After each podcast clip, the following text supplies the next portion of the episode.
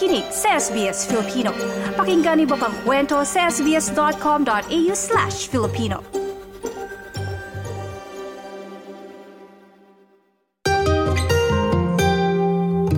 Isang ICT o Information and Communications Technology o yung mga IT professionals dyan, eh, kaway-kaway kayo. Ayan, ako mukhang marami ah. In demand na trabaho dito sa Australia ngayong 2023. Kaya naman yung tanong ng marami, ano nga ba yung mga visa option para sa mga nasa trabahong ito at kung nais mag-migrate sa Australia? Yan ang ating pag-uusapan dito sa trabaho, visa at iba pa. Trabaho, visa at iba pa trabaho, visa at iba pa. At para gabayan tayo live sa ating studio mula Brisbane, napabisita ngayon sa Melbourne ang migration consultant na si Ms. Gloria Collins ng World to Australia Migration Solutions. Magandang umaga, magandang araw, Ms. Gloria. Good morning sa lahat. Pero marami pong salamat sa pagbisita uh, dito, Ms. Gloria. At lagi namin kayong um, nagiging um, suki na, kumbaga. Pero ngayong paaraw na to, pag-uusapan natin yung mga profession naman ng IT. Kasi kayo po ba marami kayong kliyente na ano, ng mga IT professional? Professional? Medyo marami na ako natulungan ng mga IT professionals, not only from the Philippines but other parts of the world. Mm-hmm. Mm-hmm. Madami po kasi empleyado nyo, iba-iba, hindi yeah, lang uh, mula yeah. Pilipinas. IT has ano? got a lot of occupations. Some mm-hmm. are not even in the ANSCO list. Mm, okay. Very new occupation. Nako na, na-umbrella po nung IT mm-hmm. profession. Dami mm-hmm. po kasi niyan. Ano, ano po ba yung mga sample nga po, magbigay kayo ng parang mga in-demand na mga, mga IT in-demand profession? ngayon, um, cybersecurity specialist, mm-hmm. And then under that, you have different types of cybersecurity. There's a cybersecurity consultants, yan ang pinaka number one na mm-hmm. short and in demand.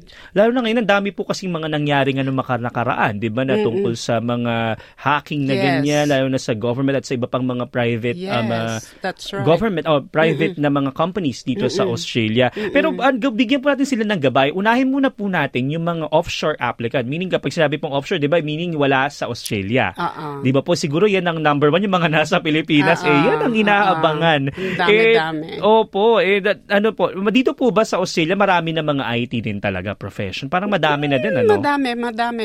Maraming mga Filipino rin nandito. Opo. Mataas yeah. po ba yung competition? Number one, kasi yun ang sinasabi lagi na pag profession na katulad ng IT, medyo mataas daw ang competition. Mada- meaning madami po bang nag-a-apply talaga? Ganun po ba? Uh, not really. Pero syempre, very competitive. Like if you have state nominations, it's very competitive. So you have to look at different options. Mm-mm. So ganito po, halimbawa ako ay isang IT sa Pilipinas. Ano po ba yung dapat kong unang gawin um, uh, kung sakaling gusto kong mag-apply o mag-migrate sa Australia? Mm-mm. So first thing that you have to prepare for is the skills assessment. Mm-mm. Especially for the points tested visa, yun tinatawag na General Skilled Migration Visa points tested. You need skills assessment.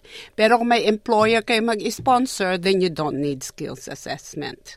Most of the time, because yung mga IT companies, of course, they don't want to sponsor somebody who's not here. Mm-hmm. So yeah. talagang mostly um, ang napupunta dito yung sa skills assessment o yung paano mm, general skilled migration visa, yung points tested. Mm, yeah. Pag-usapan po natin yung skills assessment na yan. Dahil ano, halimbawa po ako yun nga IT, ano po yung mga dapat kong i-prepare? Halimbawa ako mag-apply ng mm-hmm. uh, sa skills assessment, yeah. ano po yung dapat kong gawin? Yeah. So first of all, ito yung pinakamalaking kamali ng mga Pilipino mm-hmm. pag nag-apply sila ng skills assessment.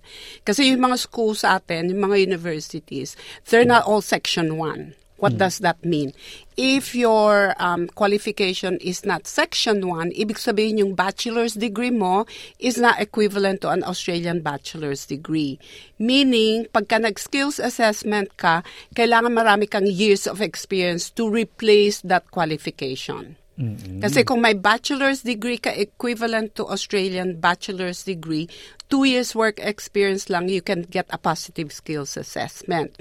Kung equivalent ng diploma or associate uh, degree, you need five years of work experience mm. before you can get a positive skills assessment. May meron po bang ano yan, parang website na may kita ko yan pag gano'n? Ah, uh, I pay for the service. Mm. But I'm sure, you know, the you know, the public will be able to research. But that's why it's important na to to consult So, with the migration tama. agent bago kayo gumastos ng skills assessment. Yeah, consultation is like, you know, $200 compared to if you do the skills assessment, it's 500 You save yourselves yung mga mali pong na nabanggit ninyo. ano? Yes, Madami oo. kasing nagkakamali rin pala. Oo, or baka hindi, kala- hindi alam yung mga ganitong Ah, klase. Hindi nila, ah, madali lang to gagawin ko to pagdating. Ay, negative. mali pala or Mali. mali yung nagawa mong Oo. step. So nabanggit niyo na po yung ano no yung uh, pag or pag-assess nung iyong um, yung qualification mo tsaka yung years of experience. Halimbawa po na halimbawa pasok nga, naku pwede pala. Ano po yung next na dapat gawin? So of course, uh, yung sa skills assessment, ang kailangan is employer statement of services. Yung parang ang tawag sa atin is Certificate of Certificate of Employment. Employment. And it has to follow the requirement of Australian Computer Society. Kailangan may job description. Kailangan may number nung um, HR or supervisor na pwedeng tawagan. And it has to be in the company letterhead. Right? Tapos merong dapat evidence of salary, pay slips, uh, bank statement where the employer's name is written or yung SSS natin. Mm, para po uh, siguradong talagang na ikaw yung nagtatrabaho. Legitimate, Mm, oo. Dun sa kumpanya. Yeah. Mm. And the other thing that they must prepare, kasi point system, di ba? The Opo. higher your points are, the higher chances of you getting invited. So English test. You need to at least have proficient score so you get additional 10 points. Kung superior score, 20 points. Kayang-kaya ng Pilipino yan. Oo. Yeah. So ibig sabihin po sa IELTS po yun. Ano? Ano pong- IELTS, PTE, Mm. that's the... yung mga main um, Oo. English provider, Yes. English test providers. So at least may kung may mga na-prepare mo na pala, meron pa po bang kailangan aside from dun sa um, skills So, assessment? kung meron silang partner or spouse, kailangan to get additional 10 points, yung partner nila must also have a skills assessment. Doesn't have to be the same IT. It could be a different occupation mm-hmm. as long as it's in the same occupation list. Kasi tatlo yung occupation list ngayon. Kasi magbabago. Like, Opo. you know, the government said they will change the occupation list. But at the moment, there's medium long-term list, short-term list, and the regional occupation list. Ah, yung para sa IT professions po. Ito yung Yes, nabanggit. kasi kung minsan pagka wala sa medium long-term list, you can still apply for a general skilled migration visa as long as it's in the state occupation list. Mm. Yeah. Yung nabanggit niyo po na yung partner, meron pong additional points ba kapag may partner na isinama? Yes, kung may partner ka, tapos may skills assessment yung partner mo, plus at least competent English, they get 10 points. Mm. Yeah. So at least meron pala ko paano pa- ang, ang sakit naman sa single. Hindi, pag single ka, may 10 points Ah, ka. may 10 points Automatic. So, sinasabi ko sa mga, huwag ka muna mag-aasawa. Ito pa lang time naman na, oh, wag mo na mag-love life yung iba dyan.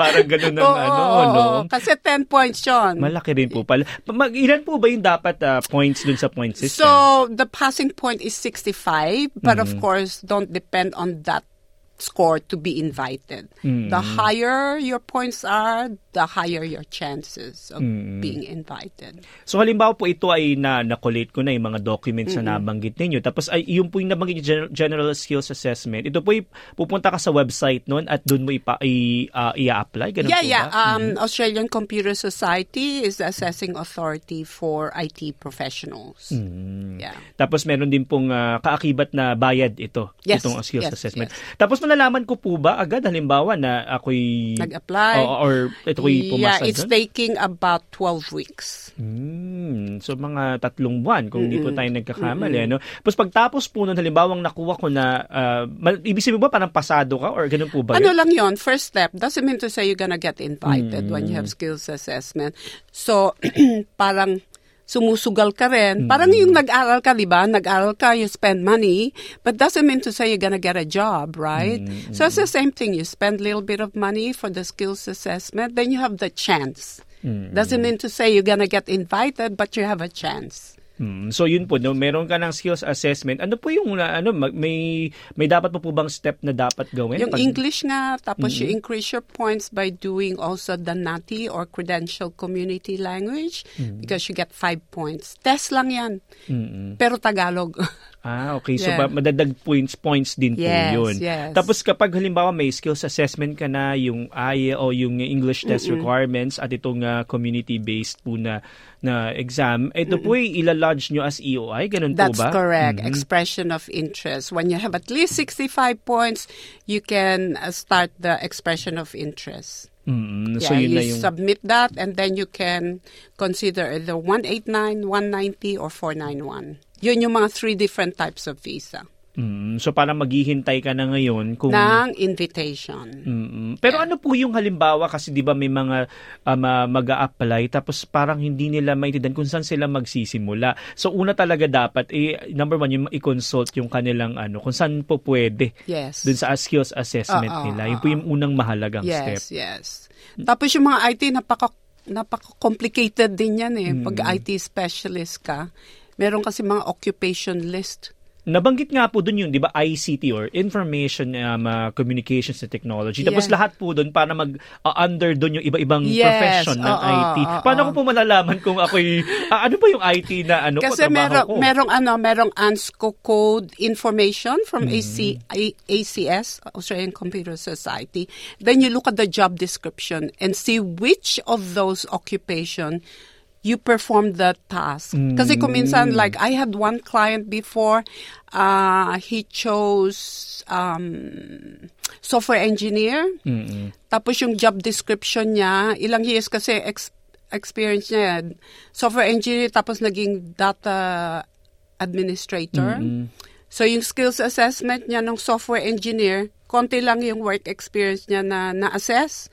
So he came to me and I, you know, I reviewed the job description for all the work experience he's got. And we chose database administrator because all of his years were counted. Mm, so talagang ah, malaking bagay pala no na makita 'yun. Ito po meron tanong po dito Miss Gloria, parang siya daw isang Pilipino na nagtatrabaho sa Malaysia, tapos IT po yung natapos niya at nasa IT security yung kanyang ah, field. Pero ang work daw niya is servicing the clients. But more than 10 years na siya sa IT profession. So ganun din po yung dapat niyang gawin. Yeah, Mm-mm. yeah. Identify yung job description niya. Look at the ANSCO code from the Australian Computer Society and determine which of those occupations you fit in. Mm-mm, para Yeah. ma, maano ka talaga. Yung pala yung una kasi marami nang katanong diyan paano ko ba sisimulan? Uh, parang uh, ganyan uh, na nahihirapan sila Identify lagi. your occupation by looking at the ANSCO code. Ayan. So, Yeah. tingnan nyo sa mga website. Mas makita yun, di ba po? Um, Yung yeah, you ANSCO can. code. Uh, so Mm. ANSCO code, you can go to the uh, Australian Computer Society. There's some information there. Or kasi kung minsan baka wala pa doon, marami kasi nga bagong ANSCO. Wala pa nga ang ANSCO code yung mga ibang occupation ng Kailan IT. po lalabas yan, yung bago? Meron po bang uh, nakatakda Go na? to the Australian uh, Bureau of Statistics, abs.gov.au. At nandun po yung mga trabaho. Andun yung mga IT occupations. Mm, So, tingnan nyo doon kasi napakaraming ang uh, Dami, oo, ang sektor. dami-dami. Like I was looking at occupations, the top 10 occupations, and I can't even find them. Like, ito yung top 10 IT jobs in 2023. There's product owner. Mm-hmm. Can't find that in the ANSCO. Wala pang ANSCO. Test analyst, wala pa rin. Di ko alam kung ano yon. Hinahanap ko. ICT architect, can't find the ANSCO because it's not there yet. But these Mm. occupations are there. You're going to earn a lot of money. Mm-mm. So kung minsan, you know, para kang bumili siguro ng lottery, yung $500 mong skills assessment o ma-identify mo. Ako pala ay test analyst. Mm-mm. I can earn 110,000. It's just example. ah. It's, just on top of my head. It's not the it's not the Actual. actual salary, but IT IT occupations are well paid. Mm, so Yeah. napakadami pala talaga ng mga yan na hindi pa na-check. So magandang tingnan muna kung ano yung uh, code at para malaman nyo kung saan kayo pasok. Mm-hmm. Pero Miss Gloria, bukod sa mga nasa offshore applicants, napak napakaraming yan. Okay, may, may, may, may mga mga kamag-anak, di ba, na, uy, ano ba, pwede ba ako dyan? O may kakilala. Pero meron naman ng mga dito na nag-aral at dito nag-aaral ng mga um, uh, information technology. Marami Yes. ka bang kliyente na nag-student visa yes, din dito? yes, yes, yes. And it's very popular course.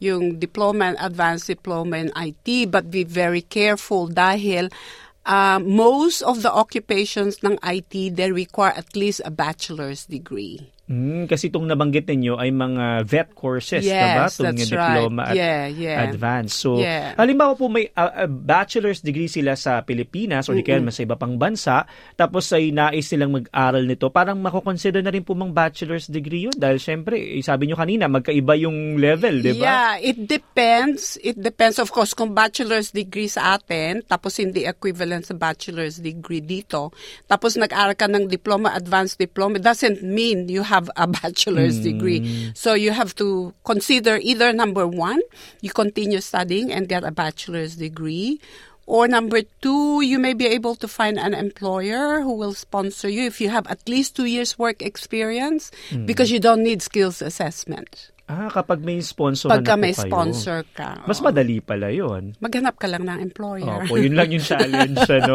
Oo. Pero yun po, puntahan ko po yun. Halimbawa, may nahanap naman akong employer. Yeah. Ah, ako ay nandito at uh, bawa na, pag-graduate na ako ng student visa. Ano po yung mga dapat kong gawin? Halimbawa, kung may employer na akong nakita na willing mag-sponsor. Yeah, so you need at least two years of work experience in that occupation that they're going to sponsor you. Uh, of course, the employer has to apply for the nomination application. Pagka na-lodge they can lodge for visa application.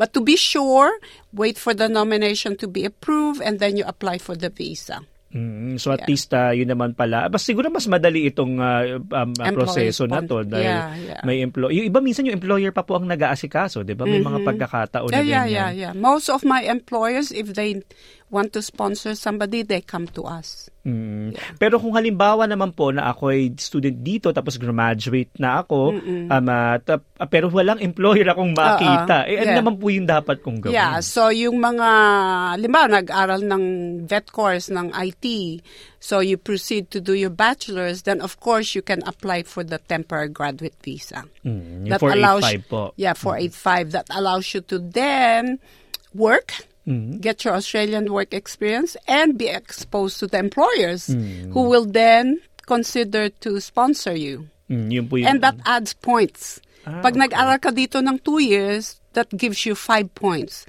Kung mag-aaral ka sa regional area, that's additional five points. Ten points na yon. Oo, additional. malaki ng bagay sa Yeah. points. So, halimbawa pong nag, nag, nag 485 na tapos ikaw ay nagkatrabaho, dapat po ba i-lodge mo na din yung iyong um, uh, um, general skilled migration na If you can, you Hmm. can do that while you're on a 485. Huwag ka maghintay up to the last minute. Oo, kasi kasi, baka iba matagal ganun. yung invitation. kasi Ah. po hindi naman siya magiging bridging visa eh no kung bawa No, lodging an expression of interest doesn't give you a bridging Hmm. visa. You have to wait for the invitation. So talagang, mi, gin, pun- puntahan ko po yung, yung invitation na yun. Meron bang general timeline po yan? Halimbawa, one year siya lalabas o may, ma- may ganun po Yung ba? mga invitation, Opo. Or depende po ito? Depende. Depende sa number of candidates that are, you know, that submitted the expression of interest. Depends on the state kasi you might opt for the state nomination. So yung occupation mo nasa occupation ng state, Hmm. then you can apply for the expression of interest and choosing like say Victoria. Victoria was really good in inviting IT Hmm. last year when they were open. Ah, okay. Yeah. So, paano po malalaman, halimbawa, sino po yung ah, na state na pipiliin ko? Halimbawa, kung ako'y mag-apply, meron po bang ah, qualifications din dyan? merong list of occupation every state. But say if you're living in Victoria, you cannot take New South Wales because they will not invite you. You have to be in the state that you want invitation. So pag na-nominate ka ng state, that's an extra five points. It's a permanent visa, subclass 190. Or you can opt for the regional, but it's provisional, subclass 491. You get 15 points extra. Mm, at least mas malaki pala pag sa Yes, regional. and they yung, don't ano. require high points. Kasi po, mas, mas in them, ah, mas, mas, mas may shortage. Yes, nga. that's right. At that's kung right. willing ka and naman. the state wants skilled workers in their state. Like Victoria wanted so many, they invited so many. Mm, so talaga year. pong, ano po yung regional or ano yung No, buong... state yung State kasi talaga. sometimes it depends on yung mga different states ano. Yung mga ibang states pagka wala ka sa Australia, 491 ka lang iimbitahin. Mm. Hindi 190 kasi gusto nila dito ka muna sa regional. Opo. You know, prove Yun your prove that you're really willing to stay in the state. Then you can get your permanent visa. Balikan ko po yung sa EOI na yun. Ibig sabihin po yung EOI na pinasa nyo ay particular na sa isang estado o sa regional? Ganun po ba yun? Yeah, you can choose kasi pag nag-lodge ka ng EOI, you can choose 189 which is the skilled independent miski saan ka pumunta kung 189. 190 is specific to the state. 491 is specific to the state and it's regional. Ah, okay. So may nandun pala yung choice. Pero pwede po ba bang applyan lahat yun? Pagka nilagay mo dun sa isang EOI, lahat, all the states, hindi ka ma-invite. Talaga kasi nga wala ka namang loyalty sa isang lugar. Parang That's ganun, right. Yeah. ano? So many people, what they do is they they lodge a lot of EOIs for every state. Ah, nahiwa-hiwalay po Oo, yan. hiwa-hiwalay. At pati yung bayad ay hiwa-hiwalay. Wala namang bayad, EOI. So talagang yun lang yung diskarte. Mm-mm, yeah. So yung pala magandang pwedeng gawin ano sa Yes, yes. Pero makakaano po ba yun? Makakaapekto yun sa bawa kung lahat ng estado nag-apply ka, meron po bang effect yun No sa effect. The only Mm. effect there is you might get invited to apply for two states. and they say, where? Which one will I choose? I had a client like that. Ah, Okay. So Yeah. nasa nasa yun na depende kung saan mo Oo. gusto. anong, anong applyin ko? Do you think I go to Perth or do you think I go to Melbourne or do I apply for 189 or 190? Kasi na-invite siya for both 189 and 190. So the best option is 189 because you can go anywhere. Hmm, ang swerte naman niya. Ang swerte niyang pero ang tagal niyang naghintay. Ah, ilang ano po? May, il- ilang Oh, he po yan? waited for like because this was pre-COVID, Mm. so hindi sila nag invite ng mga offshore. He was a chemical engineer. Uh, he waited for um, maybe two years. Hmm, yun na po Yeah. yung matagal. Pero ano po, meron po, yung- meron po yung pinakamabilis ninyo? Na, na- Meron, po yung special needs teacher. Only three months she got invited Mm. Ah, and then we bilis. applied and then she got her visa like in a month. Saan pong ano, state po ba yan? O Uh, she is 189. 189, so kahit saan. So, Ako. skilled Ibig sabihin, napaka-in-demand talaga ng special s- needs yes, teacher. yes. Ang taas din po ng ano naman Ng points na niya? kailangan. Ah, kasi yung English mataas Hmm, pagka kasi po teachers. teacher. Yes. So, academic pa po ata yun, hindi Yes, lang general. Ano? yes. So, napakaganda po na malaman itong mga bagay ito, lalo na sa mga nagsisimula pa lang o nagpaplano o may kamag-anak sa Australia na, o may kamag-anak sa Pilipinas na nais uh, dalhin dito. So, yun po yung mga pwedeng paraan na gawin. Parang panghuli na lang sa iyo, Miss Gloria, ano po yung pwede nyong ipayo sa mga yun yung nagpaplano pa na ano yung mga dapat na i-check at ban- bantayan ba, para hindi magkamali sa, uh, hindi naman magkamali or para mas smooth yung magiging proseso? Yeah. It's best, of course, highly recommended. Spend a little bit of money and consult with a migration professional. Mm, Yeah. Nako para hindi na ulit-ulitin pa No, yung inyong oo, mga yeah. mga ginawa. Ano nako Yeah. maraming salamat Miss Gloria sa Very- pagsama. You're very welcome anytime. Nako, thank you Yeah. na napakinggan po natin ang migration consultant na si Miss Gloria Collins mula sa World to Australia Migration Solutions dyan sa Brisbane na. Pero paunawa po ang pangkalahatang paliwanag at impormasyon ay gabay lamang. Para sa dagdag na impormasyon at payo na naaayon sa iyong problema o sitwasyon, kumonsulta sa isang abogado o registered migration agent sa Australia. trabaho, visa at iba pa. Trabaho, visa at iba pa.